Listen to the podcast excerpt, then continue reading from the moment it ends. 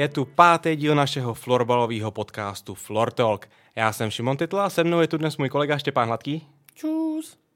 A tyjo, ty jsi normálně voholil, to už jsem hrozně dlouho neviděl u tebe, to se jdeš někam fotit, ne dneska? Tak jednak mi to už lezlo rouškou zleva, zprava, zhora, zdola, ale nahrál si mi s tím focením, kdyby se chtěl fotit, tak dneska je ta ideální možnost, protože tady máme hodně speciálního hosta. A tím hostem je jedna ze dvou českých profesionálních fotografek, která má za sebou vítězství v nejrůznějších anketách Czech Press Photo a podobně, fotila na několika olympiádách, Barbora Rajchová. Báro, vítej. Ahoj, zdravím všechny. A teda, když už jsme o tobě řekli, že jsi fotografka, tak nám můžeš jako na začátek prozradit, co jsi fotila vůbec jako posledního teďko. No, tak to bude těžký. V první řadě bych teda řekla Štěpánovi, že ho dneska nevyfotím, protože sebou nemám foťák. Takže se musíš voholit ještě jednou a, a můžeme se domluvit. To v první řadě. A v druhé řadě, co jsem fotila naposled, to je těžký, protože teďko ne... Samozřejmě těžká doba i pro sportovce, ale i pro sportovní fotografii a na focení toho moc není. Takže sportovní akci jsem nefotila žádnou, ale můžu říct, že jsem pro olympijský tým fotila kampaň s Bárou Špotákovou a Kateřinou Emons, který se snaží rozhýbat děti. To jsem ještě zapomněl zdůraznit, že ty jsi sportovní fotografka, samozřejmě máš i vztah k florbalu, ale fotíš třeba obyčejní lidi. Tím pádem, kdyby tady ti Štěpán řekl, hele, já potřebuji nějakou portrétovku, děláš i tohle, stává se ti to, že ti o to někdo žádá? Čas od času samozřejmě mě někdo o to požádá, ale spíš kamarádi, kteří třeba chtějí vyfotit svatbu nebo, nebo něco takového, nebo právě nějakou profilovku, třeba na stránky. Takže samozřejmě kamarádům vždycky ráda pomůžu a, a vyfotím je, ale že bych vyloženě měla biznis postavený na tom, že fotím jako rodiny, svatby, portréty, tak na to nemám čas. V poslední době si fotila taky Elišku Krupnovou, bylo to takové focení hodně narychlo, tak kdybys to mohla popsat, bylo to vlastně k příležitosti tomu, že Eliška se stala nejlepší florbalistkou na světě. Jo, jo, to je pravda. Já jsem poslouchala podcast, podcast s Eliškou, kterou jste tady taky měli a ta o tom vyprávěla, jak focení vznikalo vlastně z její strany. Tak z mojí strany to bylo tak, že jste mi zavolali, nebo někdo z Florbalové unie mi zavolal, jestli bych náhodou neměla dneska čas, což bylo, já nevím, asi dva dny před Vánocema a někdy kolem, já nevím, čtvrtý, pátý odpoledne. Já, já jsem čas bohužel neměla, hlavně jsem u sebe neměla foťák, protože focení Elišky bylo hodně narychlo. No, ale druhý den už jsme se domluvili, druhý den jsem foťák sebou samozřejmě měla a s Eliškou jsme se sešli vlastně v Praze, v centru Prahy a, a udělali jsme ty fotky, které vlastně bych řekla obletěly Českou republiku a možná i svět, protože Eliška jako vítězka ankety o nejlepší florbalistku světa potřebovala fotky z Prahy, z centra Prahy, tak, tak jsme udělali nějaké fotky na Staromáku a u Karlova mostu.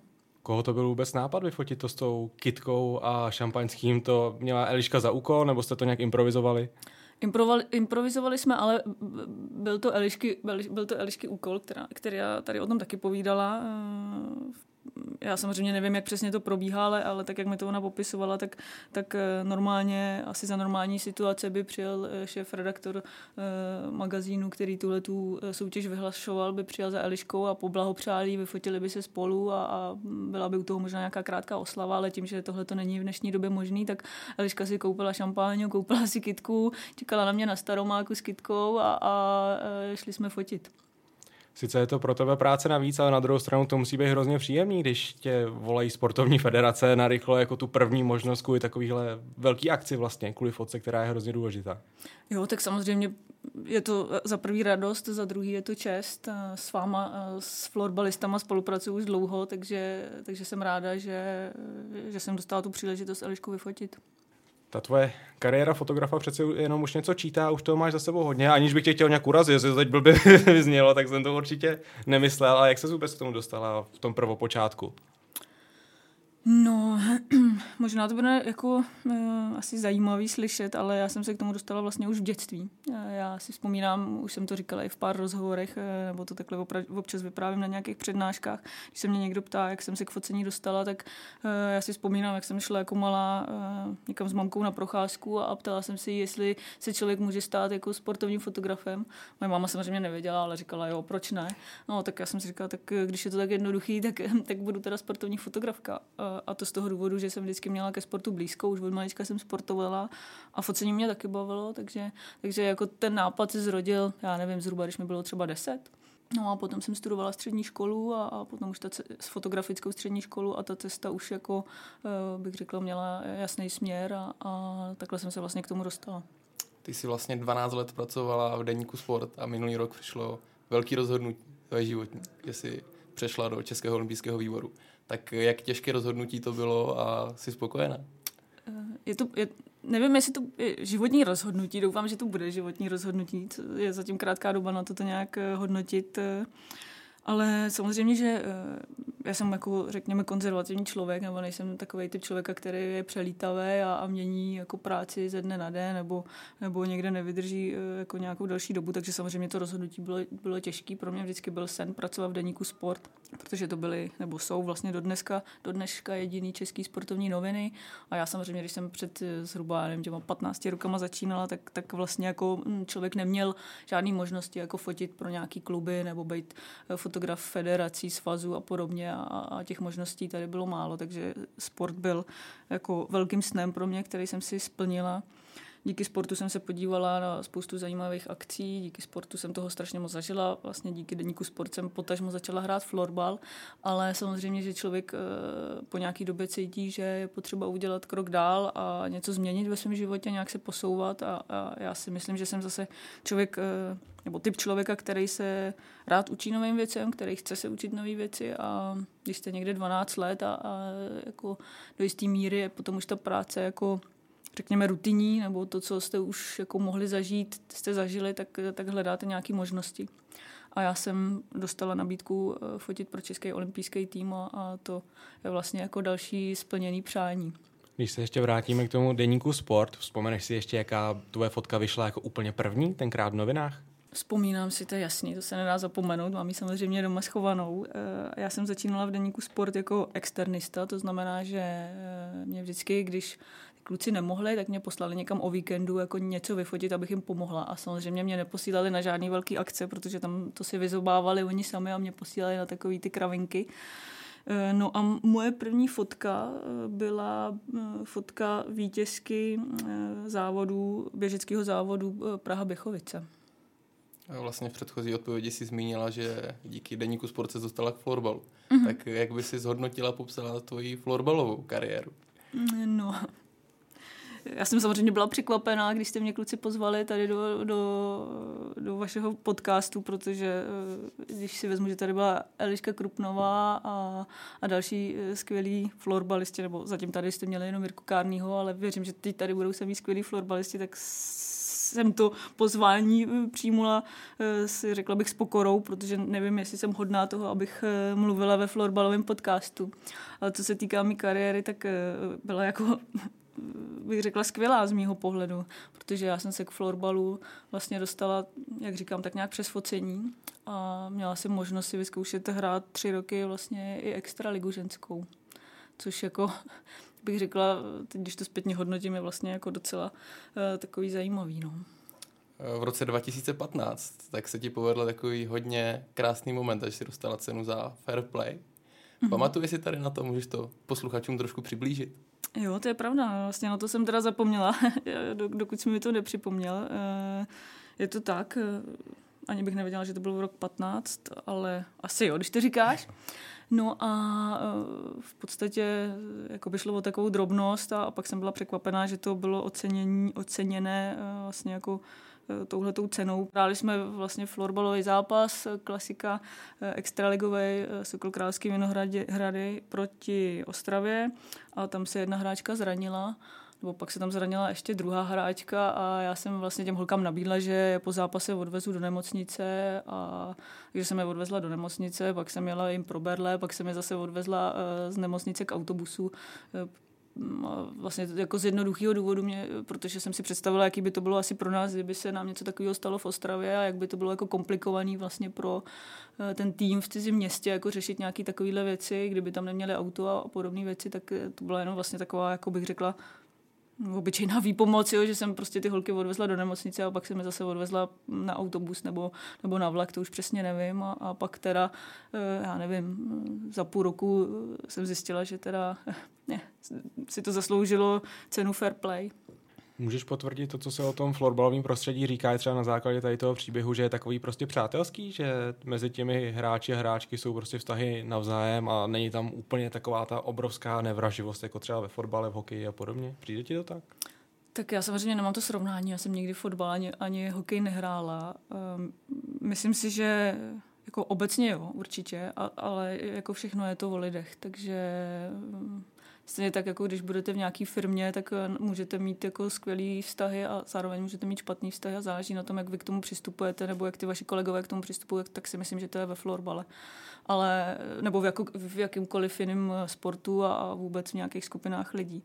Ale já věřím tomu, že jako lidi, kteří mají nějaký společný zájem a mají rádi společnou jako věc, tak že by měli být naladěný na stejné vlně a že by jako mezi sebou neměli nějak vzájemně bojovat, ale jako samozřejmě nějaká soutěživost, to je jasný, ale, ale že by to nemělo být nějak zákeřný a že by to prostředí mělo být spíš přátelským. Co se týče té tý tvojí florbalové kariéry, tak si, jak jsi říkala, dotáhla si to do extraligy. Co se týče fotografické kariéry, dotáhla si to s florbalem na mistrovství světa? Ano, ano, několikrát. Jaká je ta tvoje fotografická cesta s florbalem? Na co si třeba vzpomeneš jako první? Tak... Uh... Pro mě vlastně, já jsem začínala ve sportu, jako, že mě zaměstnali v roce dva tisíce osm v létě a v podstatě jako první mezinárodní akce pro mě bylo mistrovství světa ve florbale v roce dva tisíce osm, který bylo konaný tady v České republice a v Ostravě. Takže pro mě vlastně jako, to byla jako taková první velká zkouška nějaký takovýhle akce. No. Samozřejmě že potom, když to člověk srovná třeba s nějakou olympiádou, tak, tak jako je ta akce jako malinká, navíc byla v České republice, ale pro mě to jako najednou, že jo, jsem byla zaměstnaná, bylo mi, já nevím, kousek přes dvacet a najednou mistrovství světa, tak to prostě pro mě byl velký zážitek. Florbal je specifický sport v tom, že je hrozně rychlej, nejsou tam žádný přestávky, když se pískne a podobně. Jak se fotí florbal? No, florbal se fotí, neřekla bych kvůli tomu, že je rychlej, protože ve své podstatě každý sport je jako rychlej a je tam důležitý zachytit ten rozhodující okamžik. Ale florbal z mýho pohledu, ne, že se fotí špatně, ale to, co na něm je jakoby komplikovaný, je, jsou vlastně ty světelné podmínky. Jo, protože fotbal, florbal se hraje v halách a tam ne vždycky je to ideální a není tam vždycky takový světlo, jaký by si člověk představoval. Takže to bych řekla je jako jediná v uvozovkách stěná stránka toho, když fotím florbal, ale jinak uh, si myslím, že florbal je hezký na focení. Takže O dva Arena, mistrovství světa a superfinále, to je asi ideální světlo. Přesně tak, tak sam, sam, samozřejmě není o čem eh, diskutovat a tam se to fotí krásně.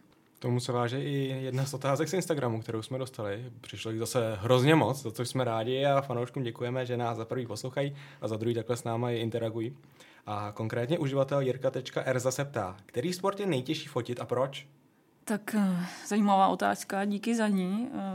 Určitě ta odpověď by mohla být různá od různých fotografů, každý to vnímá jinak, ale mně třeba paradoxně přijde vlastně nejtěžší na focení volejbal, který je jako, vlastně jako v uvozovkách pomalej, nebo jako nejsou tam nějaký výrazný změny pohybu, ale možná právě proto, že mi to přijde tak jako vlastně pořád stejný jako příjem, nahrávka, smeč, příjem, nahrávka, smeč, tak jako tohle bych řekla vždycky, když, když jsem šla fotit volejbal, tak, tak jsem si říkala, tyjo, co já tam zase vymyslím a jak to udělám, aby to bylo trošku jiný a zajímavý. Takže to z mýho pohledu, možná paradoxně, je jako velmi komplikovaný vyfotit hezkou fotku, jako tak, aby s ní samozřejmě byla spokojená, aby měla něco navíc, tak je to z volejbalu. Jedna z dalších otázek přišla od uživatele Luky.h. V jakém nejznámějším médiu se objevila vaše fotografie? Tak to samozřejmě je zase těžký jako nějak nejznámější médium. Tím, že jsem fotila tady jako pro jediný Český sportovní deník, tak, tak tam se objevovaly moje fotky, takže v deníku Sport, v magazínu deníku Sport. Vyšly i, vyšlo i pár knížek, kde byly moje fotky. Tím, že vlastně deník Sport je součástí největšího vydavatelského domu tady v České republice, tak napříč těma novinama a časopisama, kde, kde, který vlastně jako C N C vydává, což je Reflex, Blesk a podobně, tak tam vycházely moje fotografie taky. No a pak se objevily jako na různých i zahraničních serverech, ale že bych řekla, že se moje fotka tady z florbalového superfinále objevila v New York Times, tak to bohužel ještě ne. Tak ony všechny ty otázky, co nám z toho Instagramu dorazily, jsou poměrně složitý. Mm-hmm. Konkrétně třeba uživatel Radek Somory se ptá, v jakých nejtěžších podmínkách si za kariéru fotila? No, tak to by se zdálo jako nejtěžší, ale řekla bych, že to je nejjednodušší uh, odpověď no, asi. Tak počkej ještě mm. na ty další. Jo, ne, myslím, jako zatím je to pro mě jako celkem jednoduchý odpo- odpovědět, protože uh, řekla bych, že byly dvě. Těžký bylo to, když jsem byla vlastně na olympiádě v roce dva tisíce osmnáct v Pyeongchangu, a to proto, že tam byla ohromná zima. Zima, to byla vlastně taková zima, jako, kterou jsem ještě nikdy nezažila na focení. Jo. Tam bylo nějakých minus patnáct, pocitově minus dvacet stupňů. A když ledový vítr a když jako držíte ten foťák, který je v podstatě jako kovový, jo, nebo, nebo by se dalo říct jako tady z nějakého takového materiálu, a máte fotit a držíte ho prostě dvě hodiny v ruce, jako, tak i když máte rukavice, tak potom ty ruce máte tak jako prokřehlý nebo zmrzlý, že, že moc nejde jako cvakat a fotit. To si vzpomínám, že jsem byla na biatlonu zrovna, kde e, vyhrál Michal Krčmář, tuším, že stříbrnou medaili. Vlastně jako v tom, během, v tom cíli se radovali a já, já jsem prostě jako nemohla tu fotku vůbec zmáčknout. Jo. Já jsem si koukala do toho hledáčku, viděla jsem, že se přede mnou radujou, jo, že ho tam vyhazujou do vzduchu a, a já jsem byla, já nevím, metra a půl od toho a prostě já jsem jako ten prst necítila. Jo, nakonec jsem to nějak vyfotila, tak to bylo těžký. Spíš tady z toho ohledu, že, že ty podmínky byly jako těžší, ne, nebo nebyly standardní. No ale asi úplně nejtěžší, co jsem kdy zažila. Nevzpomenu si, v jakém roce to bylo. Ale bylo to v, v Turecku, v Istanbulu, vlastně zápas, a teď abych to nespletla, Galatasaray a Fenerbahçe, vlastně, kdy, což jsou jako rivalové, že jo, z jednoho města, velký rivalové, když to srovnám se Spartou a Sláví, tak se to vlastně ani srovnávat nedá. Tam lítají kamery normálně při zápasech, to je strašná divočina. Přesně tak a bylo to nějak prostě zápas ke konci, ke konci sezóny, my jsme tam ještě v Galatasaray hrál Milan Baroš a Tomáš Ujfaluši a my jsme tam jeli dělat, to, tak už vím, tak to bylo v roce dva tisíce dvanáct před Euro. Asi snad to bude sedět, teda tohle ty roky už jo, mě to nějak splývá. Bylo Euro dvacet dvanáct, jo, tak, je to tak. tak. Takže to bylo v roce dva tisíce dvanáct a, a vlastně my jsme jakoby ve sportu objížděli e, fotbalisty, který budou potom hrát za českou reprezentaci a dělali jsme s nimi takové jako povídání a materiály vlastně předtím, jak, kde hrajou a tak dále. E, tam jsme v Istanbulu jsme ještě jakoby mluvili s Tomášem Sivokem, ale to je jedno. Tohle byl zápas teda Galatasaray.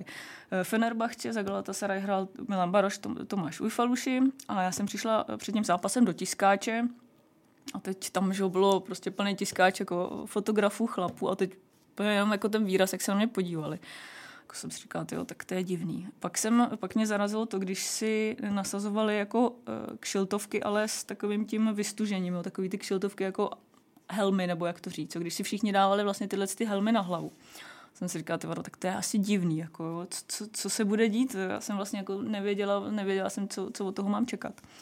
No a pak, jak, přesně jak ty si říkal, jo, během toho zápasu, tak začaly lítat kameny, začaly lítat peníze jako, a dostat že jo, mincí, prostě, která na vás přiletí jako ze zhora, tak eh, od někud z tribuny, tak to není sranda, takže to jsem se jenom kryla. No a teďkon bylo to tak, že to bylo na půdě Fenerbahçe vyhrál titul Galatasaray. A oni tam ten zápas vyhráli. A jsem si to musela srovnat, abych to neříkala špatně. No a no, skončil zápas. Okamžitě na, mm, se jako se běhli policajti dolů, vojáci. Tak jsem taky furt koukala, no a najednou jsem viděla, jak vlastně celý ty tribuny jako začaly házet uh, světlice dolů, začaly běžet dolů ty fanoušci. Jo, ty, ty hráči ani nepřebrali ten titul, v podstatě jenom ty, ty, ty, uh, ta armáda jako obklopila, odvedla je na stadion, nebo jako dovnitř do útrop toho stadionu. No a teď všichni ty fotografové začali utíkat. Jako. A, a, takže my jsme že, seděli kolem toho hřiště, teď se na nás válila ta lavina těch, těch, těch fanoušků a těch, těch světlic začaly přilítávat na to hřiště. No tak já jsem vzala všechny ty věci, rychle jsem to pozbírala, začala jsem taky utíkat jako do prostředka toho hřiště, kde byl ten tunel vlastně, kam, kudy vcházejí a, nebo odcházejí ty hráči. No, no a mezi tím už teda ty fanoušci tam jako začali přibíhat, takže ta armáda začala stříkat slznej plyn pro, proti nim, nebo ty policajti, takže to, to byl asi úplně jako nejhorší okamžik, kdy já jsem se teda jako dostala do, do, do, k těm dveřím, uh, volala jsem tam please, please, please, tak mě tam prostě nějaký Turek chytnul za ruku, vtáhnul mě teda dovnitř, během toho jsem ztratila botu, jo, takže jsem tam byla na boso, vyply proud, jo, slznej plyn prostě byl všude, takže já jsem jako neviděla, prostě můj kolega byl někde nahoře na tribunách, protože jsme tam byli s kolegou, takže nešel signál, já jsem se mu nemohla dovolat, vůbec jsem nevěděla, kde je. No, takže a tam jsme byli takhle zavřený prostě po té tmě, já nevím, zhruba hodinu, jako ty, ty novináři a ty fotografové se prostě byli v nějaký místnosti jako zavřený, za zavřenýma dveřma, aby se tam vůbec nikdo z těch fanoušků nedostal. Hráči byli schovaní někde ve své kabině. No a zhruba po dvou hodinách teda jako oni převzali vlastně na zhasnutým stadionu, kde nikdo nebyl, když se podařilo ty fanoušky vlastně jako všechny teda nějak jako z toho stadionu dostat, tak oni převzali ten titul a my jako jsme se v úvozovkách mohli nějak jako s tím kolegou jako svolat, sejít a jako potom po nějak, já nevím, po x hodinách odjet vlastně z toho stadionu, takže to pro mě bylo to, jsem jako fakt měla strach, protože v cizí zemi, v Turecku, jo, slznej plyn, telefon nefungoval, tak to vůbec nebylo příjemný, no, jako v uvozovkách jsem si připadala jak nějaký válce, no. Ještě jestli poslední věc, možná, že když si, když si, když to bude někdo hledat, tak ještě já nevím, před rokem jsem našla záběry tady z toho jako finále na YouTube, takže možná, že to tam ještě někde bude. Vždycky, když, když jsem jako se cítila moc v bezpečí, jak jsem se na to video podívala, abych si připomněla to, co jsem zažila v Turecku na fotbale. No to muselo být šílený, člověk zvenčí si třeba ani neuvědomí, jak teoreticky ta práce toho fotografa může být i nebezpečná v určitých chvílích. A ty fotografové se dostanou k těm hráčům a sportovcům většinou hodně blízko. Dostala se někdy do kontaktu, že by ti třeba někdo stroloval za čárou nebo něco podobného? Ne, tak to se mi naštěstí, jako, já jsem opatrná, ale tohle se mi naštěstí jako nestalo. To, že bychom dostali třeba balónem, tak to se čas od času stane, nebo lítají puky, tak na to já mám vždycky taky jako strach. Když jsem byla vlastně na hokeji v, mezi střídačkama přímo u mantinelu, tak to jsem se vždycky jako hodně bála, abych nedostala pukem. Párkrát jsem dostala, ale naštěstí třeba vždycky jenom do ruky, takže to člověk odnese jenom nějakou modřinou, ale nejsou to žádný vyražený zuby nebo jako roztržený v obočí a podobně. Ale že bych jako, že by mě někdo sroloval úplně, tak to naštěstí se mi nikdy nestalo. Zaťukám. Takže na YouTube máme hledat video, když s foťákem předbíháš Milana Baroše. No, ten už byl někde schovaný a snažila jsem se za ním dostat, tak jo, možná to tam někde bude. Tak to by nebylo tak nejtěžší, on už nebyl nejmladší v té době. On už po sebe běhá teďko Milan Baroš. Máme tady ještě poslední otázku z Instagramu a to od uživatelky Ditouš alias Dita Ondrejková. Je něco, co jsi jako fotografka naučila a následně použila někde jinde? Tak, od Dity nejtěžší otázka, zdravím Ditu. Ty jo, no tak já myslím, že jako cokoliv člověk, co, co dělá, tak ho nějakým způsobem jako formuje, utváří a, a, a to si potom přenáší do toho dalšího života. Takže určitě to není to, že bych jako řekla, během focení jsem se naučila tuhle věc a tu pak aplikuju, ale prostě to, s jakýma lidma se člověk potkává, to, co zažije, to, co třeba musí tomu obětovat, nebo to, to co jako ho to stojí, tak to potom jako si myslím, že se nějak promítne v té jeho osobnosti, takže jako není to úplně konkrétní odpověď, ale řek, řekla bych, že to jako takhle nějak sedí. No. Jak ti pomáhá, když máš ty dobrý vztahy s těma sportovcema? Už si, ti, už si je fotila několikrát. Jsou třeba pak přístupnější k tomu, když s nima chceš fotit ty fotky v nějakým jako složitějším prostředí, v složitějších pozicích? Určitě. Je to vždycky dobrý, když uh, už nějaký ten vztah s tím sportovcem je, protože on ví, co ode mě může čekat, já vím, co od něj můžu čekat. Jo, je to nějaká jako postupné budování nějaký důvěry a, a nějakého vztahu. Takže samozřejmě já třeba bych řekla, že Kubu Voráčka, vlastně kapitána české reprezentace hokejový, už znám dlouho, vlastně od mládí. Byla jsem ho fotit, když hr, začínal hrát ve Filadelfii, v N H L, fotila jsem ho na mistrovství. Takže třeba kdykoliv já fotím dneska Kubu, tak, tak je to spíš jako takový přátelský, Kubo je ochotný, prostě vyjde mi vstříc se vším, co potřebuju a, a vždycky se domluvíme, když mi řekne tohle nechci, tak, tak, tak nic takového neděláme. Takže určitě je to vždycky jako důležitý ty lidi znát, mít k nim nějaký vztah, ale samozřejmě vždycky je někdo, koho fotíte poprvé a je třeba ten vztah nějak vybudovat. Ale zase je to jako asi v jakýkoliv jiný sféře, nebo prostě když někoho znáte a víte, jak, jak s ním pracovat, co od sebe můžete navzájem čekat, tak je to vždycky jednodušší. Ze své pozice si nemůžu odpustit otázku, co ty a sociální sítě. Koukal se, že funguješ na Instagramu, máš stránku na Facebooku, tak jak si libuješ v této činnosti? Dokonce už jedu i na Clubhouse, což je nová sociální síť. Nevím, jestli už jste, asi jo, asi už tam uh, Já bude... jsem zastánce Androidu, takže já bohužel pro mě je to uzavřený úplně. Prej se chystá něco na Android. Takže, takže no.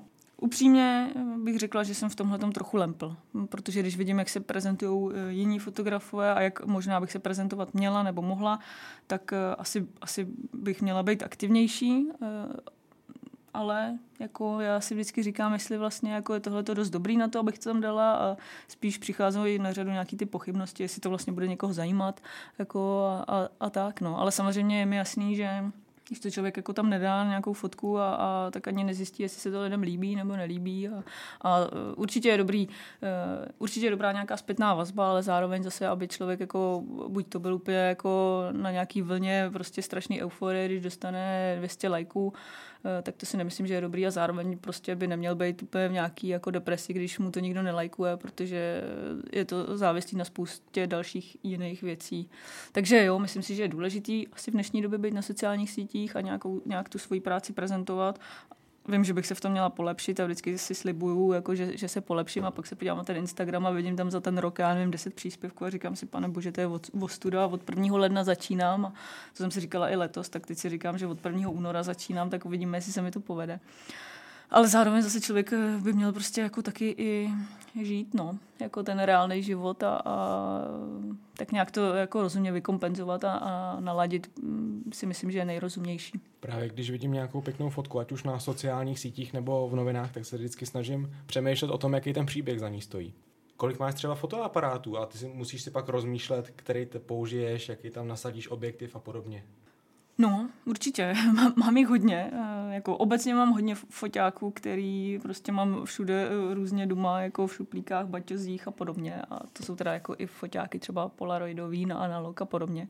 Ale teď, když se budeme bavit o těch foťácích, co používám jako ke své profesi, tak na akci si člověk vozí nejčastěji dva foťáky, a zase záleží, co budete fotit nebo co člověk fotí, a podle toho si vybírá i objektiv. No. Takže jako někdy potřebujete mít trošičku širší záběr, dostat do toho jako celý to prostředí, takže si člověk vezme širokouhlý objektiv, pak zase chcete mít nějaký detail, takže zase si člověk zvolí teleobjektiv, a, a já vždycky, když chodím na nějaký ty přednášky, tak to tam jako ukazuju, a že jo, my se kluci známe, takže mě potkáváte na těch akcích, takže víte, jak je člověk ověšený těma foťákama, jeden má jako na krku, druhý má přes rameno objektivy různě po kapsičkách nebo v baťohu, a všechno to tak jako má na sebe navěšený, a, a různě to střídá podle toho, co zrovna potřebuje. Jak se ti vůbec cestuje s tímhletím?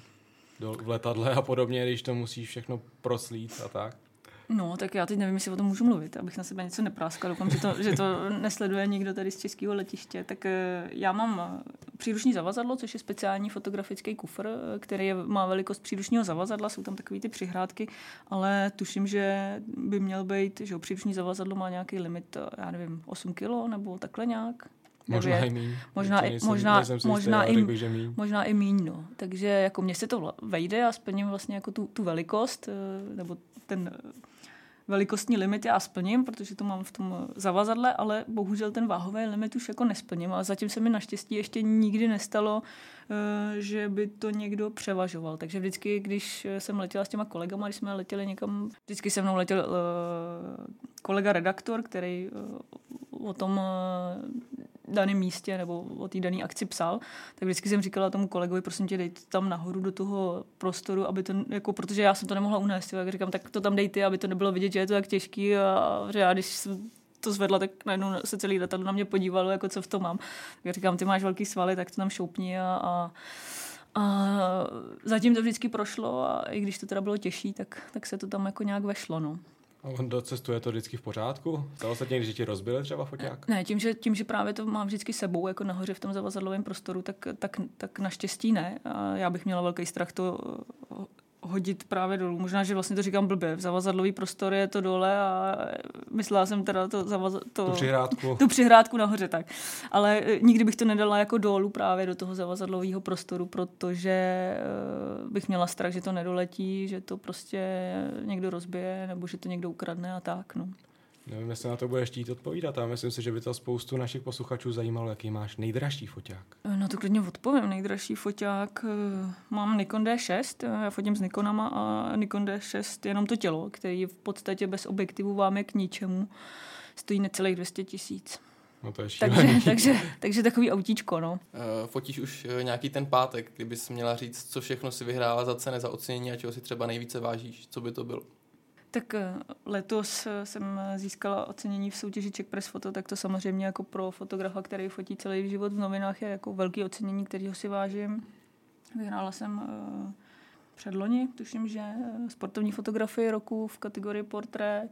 Vyhrála jsem uh, jako ještě pár různých cen, pak samozřejmě ta cena Fair Play, tak to si myslím, že je vlastně jako asi takový to nejdůležitější jako uh, takový nějaký ocenění, no, jako protože když člověk fotí nebo dělá nějakou takovouhle práci, která se nedá jako úplně přesně změřit nebo spočítat, tak vždycky, ať chce nebo nechce, tak je to do určitý míry jako subjektivní nějaký hodnocení někoho.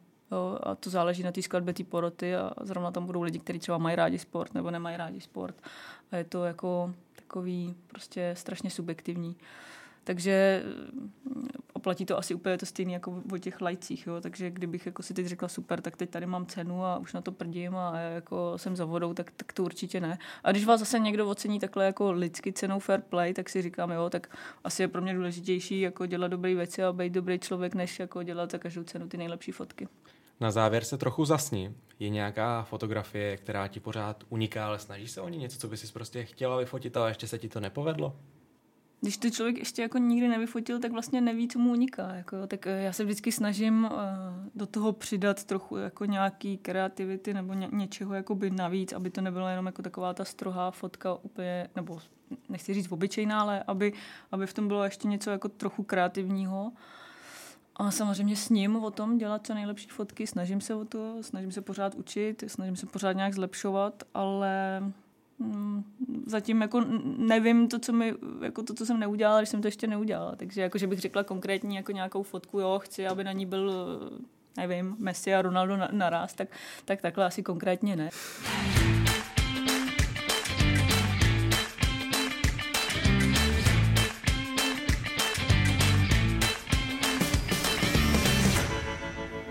Je tu druhá část našeho podcastu, klasická florbalová střelnice. Minule zazářil Ondra Zamazal, který posunul laťku na devět bodů z deseti a ty už tady trošku, Báro, kroutíš očima. No tak protože když jsem slyšela Ondru, tak to bylo úplně neuvěřitelný. Jo. Já samozřejmě jsem třeba s Ondrou byla na pár mistrovstvích, jsme spolu byli jako novináři, na superfinálích, superfinálech jsem byla... v... myslím, že na všech. A když jsem slyšela, jak tady Ondra prostě u každého jména vytasil jako vzpomínku na to, jak ten člověk dal gól, já nevím, z pravé strany, jo, nebo, nebo backendem, nebo něco takového, tak upřímně řečeno mě, když se teď zeptáte, jako kdo vyhrál první v superfinále, tak bych si možná vzpomněla, ale, ale kdo třeba střílel góly, bych vůbec nevěděla. Jo. Upřímně řečeno, když jsem se měla, tak jsem si, jako si říkala, v jakých letech jsem vlastně ten florbal hrála já, jo. Takže pro mě tohle to bude těžký. No, bojím se toho. Uvidíme. Jak už jsem říkal, ta laťka je vysoko. No, já ti ještě v rychlosti zopakuju pravidla jako každému, kdo sem k nám přijde. Před tebou je miska, v ní jsou papírky, na každém papírku je jméno hráče nebo hráčky a sezona. A tvým úkolem je uhádnout, v jakém klubu hráč nebo hráčka v té dané sezóně působili. Jedná se jenom o český nejvyšší soutěže.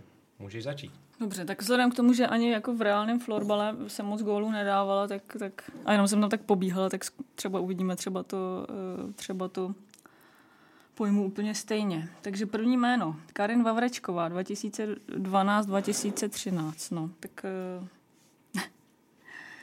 Karin samozřejmě znám. Co si tak pamatuju, tak vím, že hrála za Bohemku, předtím hrála v Ostravě, pak hrála za Bohemku a teď je zase v Ostravě, jestli se nepletu. A teďko je otázka, kde hrála v té době dva tisíce dvanáct dva tisíce třináct. A možná je to teda úplná blbost, možná hrála ještě někde jinde, jo. Ale co já si tak pamatuju, jak si myslím, že to jsou tyhle ty týmy. A já si myslím, že tou dobou hrála v Bohemce. Správně, yes. Byla v Bohemce. Yes. Jo, to je start. První, první gól. Ondro, jsem ti, jsem ti v patách. Zatím jste úplně na stejný laťce. Takže míchám, osudím. Vytahám další. No, tak Jan Hněvkovský. dva tisíce dvanáct dva tisíce třináct. Mluvám se Honzovi, ale bohužel ho neznám. Honzo, v současné nez... době hraje za Black Angels, to ti poradím. Teda Hon... možná trošku. Honzo, nezlob se, prosím tě. Asi jsme se ještě nikdy nepotkali. Na hřišti určitě ne a možná, nevím, jestli jsem tě někdy fotila, takže se ti omlouvám, pokud to posloucháš. Tak, vzhledem k tomu, že teď hraje za Black Angels, tak bys mohl být z Prahy, i když to může být zavádějící, ale tak něco tipnu. Tak co by to mohlo být? Tak. Chodov? Tým z Prahy to není. Není to daleko od Prahy, ale v té sezóně hrál za Mladou Boleslav. Aha, tak Honzo, vidíš, tak se tě omlouvám. Ale pořád ještě Ondru můžeš dohnat. Těch devět je ve hře. Natálie Martináková, dva tisíce sedmnáct dva tisíce osmnáct. No, ta hra na Moravě. Někde. Vítkovice. Teď jsou to Vítkovice? Yes. Výborně. Teď působí ve Švýcarsku, nedávno oznámila konec kariéry po sezóně, ale v roce sedmnáct osmnáct hrála ve Vítkovicích. Výborně. Dobrý. Tak stav máme dva jedna. dva jedna. Jak, jaký tady jsou ještě jiný skóre, takže Ondra je devět, to je jasný. A Ondra měl devět. Elišku jsem poslouchala, tam měla pět. Jirka Kárně měl osm. A Jirka Jakoubek byl mezi nima. Podle mě mi šest čtyři Jirka Jakoubek. Asi jo, asi jo. Tak jdeme dál, takže mám dva. David Podhráský, dva tisíce osm dva tisíce devět, Tatran. Už to bylo po přestupu z Tatranu do Chorova. Sakra. Tentokrát to byl Chorov, současný trenér. Současný trenér. Florbalistů Chorova. No jo, no tak smůla. Taky se omlouvám, Davide, teda. Honza Binder. Binder. dva tisíce dvanáct dva tisíce třináct. Brankář. Je to tak? Za to by mohl být nějaký plusový bod? Nebo půlený bod? Ale když budeš s někým na stejný lajně, tak se posuneme. Jo, jo, jo. Chodov. Je to Chodov? Výborně. Je to Chodov, tohle jsem věděla. Tak jdeme dál, mám tam zatím samý kluky. Martin Zozulák, dva tisíce dvanáct dva tisíce třináct. Že bych řekla nějakou vzpomínku, jako má Ondra, že dal góla nebo na nějaký přihrál, tak to nemám, ale řekla bych, že hrál v Pardubicích. Bylo to těsně před návratem do Pardubic a měla si zůstat u toho Chorova. Znovu Sakra. Po třetí v řadě to byl Chorov. To není možný, tam jsou samý Chodováci. No jo. Štěpán Slaný, dva tisíce jedenáct. Já už jsem slyšel, že to je Štěpán Hladký. To ne, to ne, to by tam nebyla nejvyšší soutěž, to by to bylo. dva tisíce dvanáct.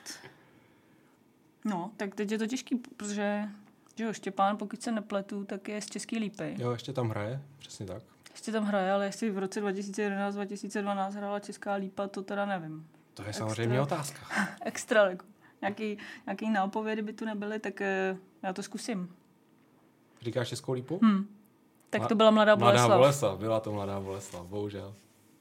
Radek Formánek, dva tisíce patnáct dva tisíce šestnáct, tak uh, Radka bohužel taky neznám. To je ostuda, co? Tak já ti dám nápovědu. Je to současný kapitán jednoho superligového týmu a tenkrát už tam hrál. Super, díky. A ten tým se nachází ve druhé polovině, ve spodní polovině tabulky. No to mi asi moc nepomůže. Radek Formánek. Tak kdyby Radek mohl hrát? Druhá polovina, tak to taky nevím. Byl tady samý Chodov, tak to asi nebude Chodov. Už byl moc jednoduchý. Chodov můžeme vyloučit. Chodov můžeme vyloučit, Vítkovice můžeme vyloučit, měla bych to brát nějakou tou vyloučovací metodou, ale stejně nebudu vědět. Zkusím Brno. Pardubice. Pardubice. Tak stav máme tři pět. Tak to je teda Eliška Krupnová dva tisíce dvanáct dva tisíce třináct. Tak vzhledem k tomu, že jsem tady na začátku vyprávěla, jak jsem Elišku fotila, kterou jsem samozřejmě fotila i v reprezentaci. Tak věřím, že teď bych se mohla trefit. Eliška hrála tu dobou za Herbanent. Přesně tak. Poslední lísteček v osudí. Můžeš Elišku vyrovnat? Elišku bych mohla vyrovnat, no, ale kdyby tam nebyl Ondřej Kašpárek, což je další hráč, který ho neznám. V roce dva tisíce třináct dva tisíce čtrnáct. Kluci, já se vám strašně omlouvám a začnu chodit na extraligu teraz fotit a fandit. Nevím, jestli čteš Bez frází, ale nedávno tam byl jeho příběh. Aha, no tak... Bez, prá- bez frází občas čtu, ale teda Ondru jsem tam nezaznamenala. Je to současný trenér Sparty a tohle je jeho poslední sezóna. Kterou strávil v nejvyšší soutěži, je to tak? Hmm. Ondřej Kašpárek, ty bláho. Tak když trénuje Spartu, tak bych zase řekla, že by mohl být z Prahy, aby to zase nebyl nějaký chyták. A hrál, za to mohl hrát. Za to tak mohl hrát, Ondra. No v Praze to bylo, v Praze to bylo. Praze to bylo dva tisíce třináct čtrnáct. Tak já nevím, tyjo. Měli jsme tam Chodov, ale v Chodově nehrál. Hrál v Bohemce. No a Štěpán tě trošku naved tady. Byla to Sparta. Sparta? Byla to a já Sparta. Jsem si myslela, že to byl chyták. No tak to nic moc teda. A bylo to dobrý. Ale sam, samý kluci, tyjo. Hm. Kluci, no čekala jsem, že tam budou teda trošku jednodušší nějaký, jako... Snažila jsem se na to připravit, ale vlastně to nejde, takže, nebo snažila jsem se na to připravit, jsem slyšela, jaká je vlastně druhá fáze tady toho podcastu, tak jsem si říkala, že to bude hrozný a že se na to pokusím nějak připravit.